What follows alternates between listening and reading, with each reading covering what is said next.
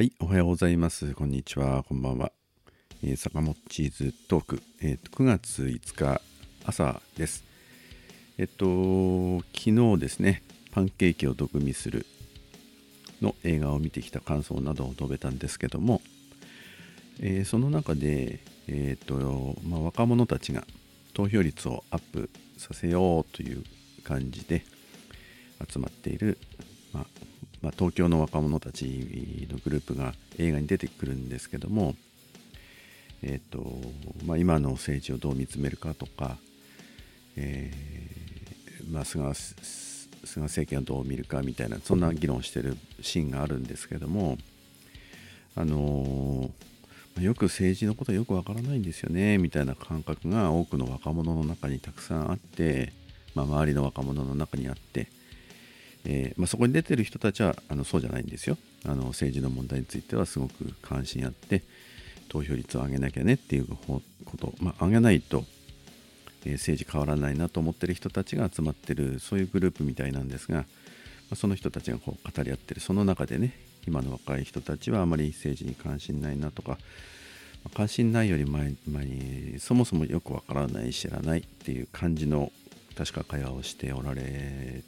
たのが印象的でした。でテレビに出ると言ったって自民党しか出てないしあの野党が出る時って批判して、え政権を詰め寄ってる、まあ、そんな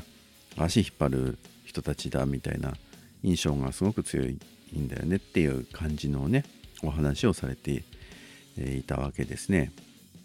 でその中で紹介されていたのが G7 の中で、えーまあ、その自分の社会が良くなると思うかっていうような感じの回答が非常にこうネガティブな回答が多いっていうそういうグラフも出てたんですけども、えー思い出したことがあって、まあ、ぜひ紹介してみたいなと思ったことがあったんですね。でそれは何かというとえーとまあ、これは先日ちょっと若者の民主青年同盟という青年の団体、まあ、共産党のね、えーアドバイスを受けながら学んでる若者の団体なんですけどもそこの学生さんと一緒に、まあ、勉強会をやった時に、えーと若者のをどう見るかと今の若者をどう見るかというふうに、えーまあ、議論したんですね、まあ、つまり、ま、どうせ若者と若者って言ったって関心ない人たちばっかりじゃんかとかね。俺はいろいろ政治とか社会のこといろいろ知ってるんだよと。他の人たちって全然関心ないしまあ悪く言えばねもうバカなんじゃないかとかね、まあ、そんな風な見方をするような時って時々あるんですね。で果たしてそうなのかというようなことをちょっとこう勉強していて。まああのマルクスの有物論というところのパートのこう議論の中で出てきて、まあ、紹介した資料なんですけども、えっと、それは何かというとですね日本財団という、まあ、団体が行っている18歳意識調査第20回、えー国や社会に対する意識というそういうこのアンケート調査があって、えっとまあ、いくつかの国々をピックアップして、え18歳の若者たちにアンケートを取ってる、まあ、そういうものなんですね。で、まあ、国はですねちょっと紹介しますと中国インドベトナムインドネシアアメリカイギリス韓国ドイツそして日本ですね。123、まあ、9カ国。でサンプルはそれぞれ1000人です。まあ一定の、あのー1000人もあればねこう全体の傾向がほぼ正しく出ると思うんですがそのアンケートで例えばこういう問いがあります、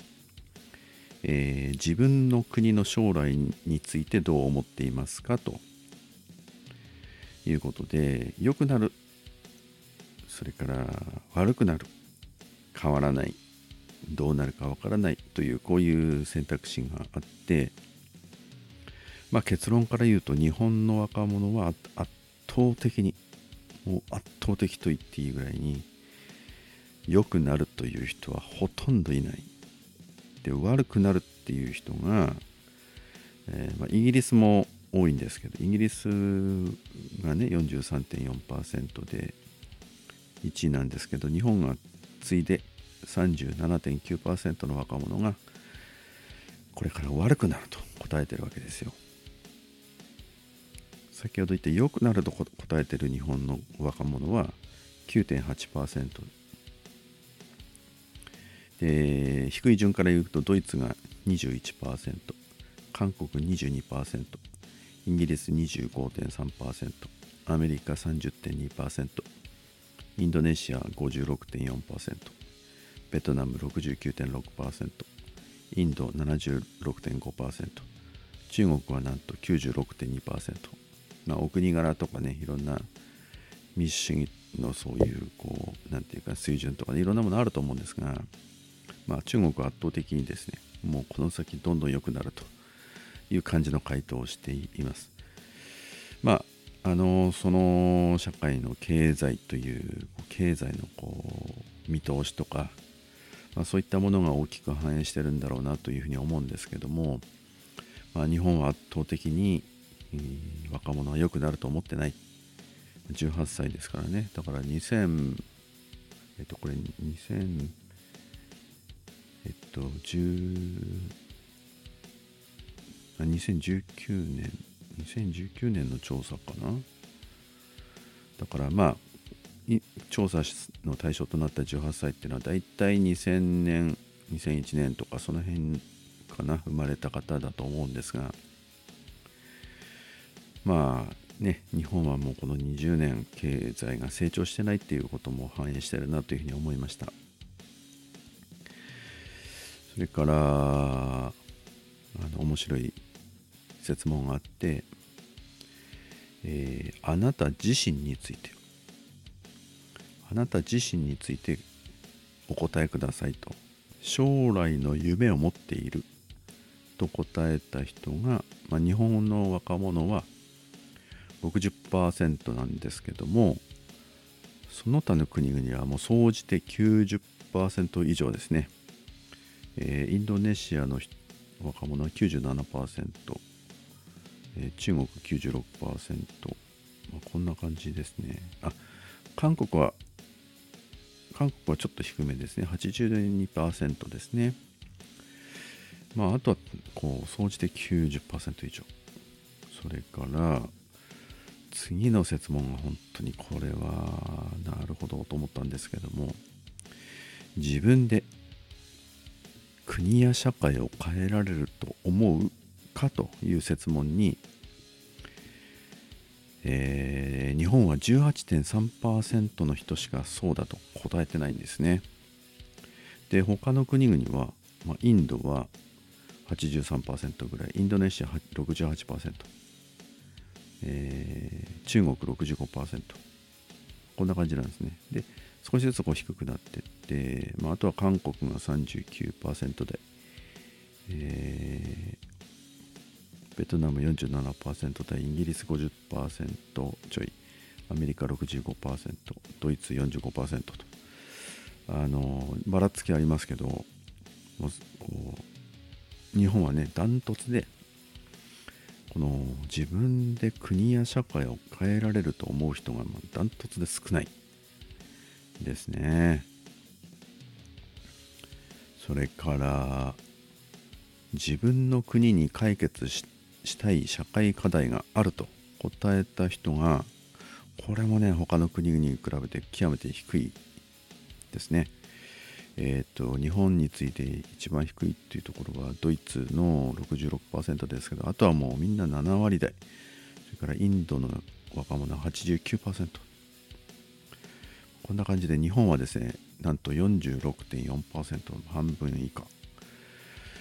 え、自分の国にね解決したい課題あるなって思ってる人がもう半分以下っていう感じですね。それから社会課題について家族や友人など周りの人と積極的に議論していますかという問いに対してえっ、ー、とほとんどの国がね7割台8割台まあ5割台っていうのもあります。6割台もありますけど大体まあね5割6割7割、えっと、高いところで言うとね中国は87.7%ですね。あインドは83.8%そんな感じです。だからいや何かこう社会の問題こんな問題あるよねあんな問題あるよねっていうことを家族や友人と積極的に議論してるっていうのは多くの国で8カ国日本以外の国ではもう7割8割議論してる。日本はですね27.2%しか議論してないっていうこういう若者状況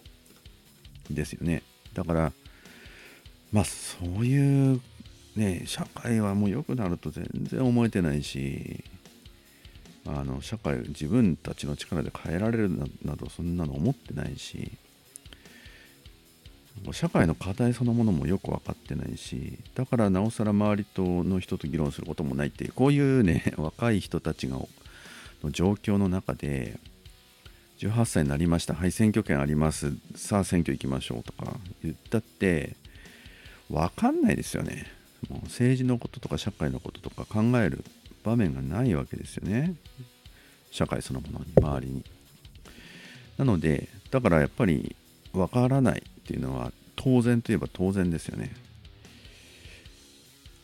あのまあ受験勉強まあ韓国もそうですけどね受験勉強っていう国ですけどとにかくそんなもうね受験に必要のないような知識なんていうのはそんなのは後回しなんだ。とにかく、ね、受験であの役に立つものをいかに頭に詰め込むかっていうそういう、まあ、教育になりがちなのであのなおさらこういう社会の問題に目を向けにくいそういう若者の状況を作っているのは、まあ、当然かなというふうに思いました。でだからダメだっていう話ではないんじゃないかなっていうことを、まあ、その若者たちとの勉強会でね強調していたんですね。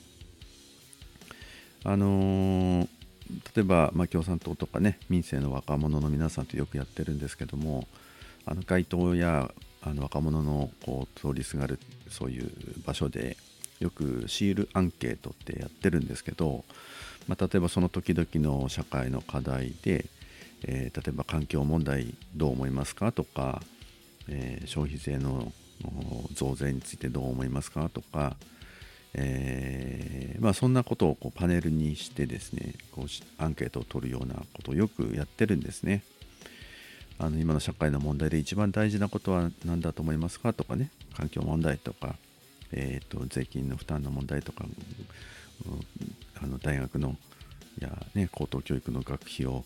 無償化してほしいとか、えー、なんだろう、まあ、いろんなそういう、ね、大統領選挙どう思いますかとか、ままあ、そういう選択肢をかざして関心あることないですか？って言って若者たちにこうやってシールを貼ってもらったりする。そういう活動をよく時々やるんですけどもあの本当に無関心だとか社会のこと分かってないなっていうそういう若者たちともキャーキャー言いながらシールを貼ってもらってるんですけどもあの全然ね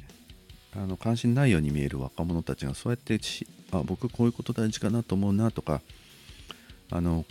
ね、環境をこのままいったらひどくなるの分かりますよ。どうしたらいいのかなとか高校での社会科社会科な倫理かななんかそういうので環境の問題聞いたことあります。勉強してましたとかジェンダー平等、ね、高校生の皆さんジェンダー平等とかこうシール貼るんですよね。でそこで対話をしてあそうなんだジェンダーの問題そう関心あるんだとか校則の問題関心あるんですか？って言ったらうんあるんですよなんか学校であのー、変な校則があってもう髪の長さこれだけで下着の色まで決まっていてとかなんか変ですよねとかいう感じでね対話になってそうそうそうなんでそうなんだよとか。東京のねあのこの前の都議会の選挙であの2ブロック禁止ってこんなひどい拘束あってそれを都議会で追及してそれおかしいっていう流れになってるんだよとかね。あのそういうことをあの言った、えー、共産党の候補者さんがちゃんと当選してそれでまた高校生の皆さんの校則問題のことを議会で取り上げたらこれが話題になってってそれで世論が作れて、まあ、変わっていこうとしてるよとかね。そういうふうにしてなんかこう自分たちの身近な問題と社会とか政治の問題をこう結びつけてこう知るアンケートを通じてそのあなんだろうこれみんな思ってることなんだ。えしかも何これ政治家が、ね、政党とか政治家がそんな問題を取り上げてくれるんだ。えーとかいう感じになるわけですよ。だからやっぱりこうそのまま今のそのね対話がなければその人その高校生さんが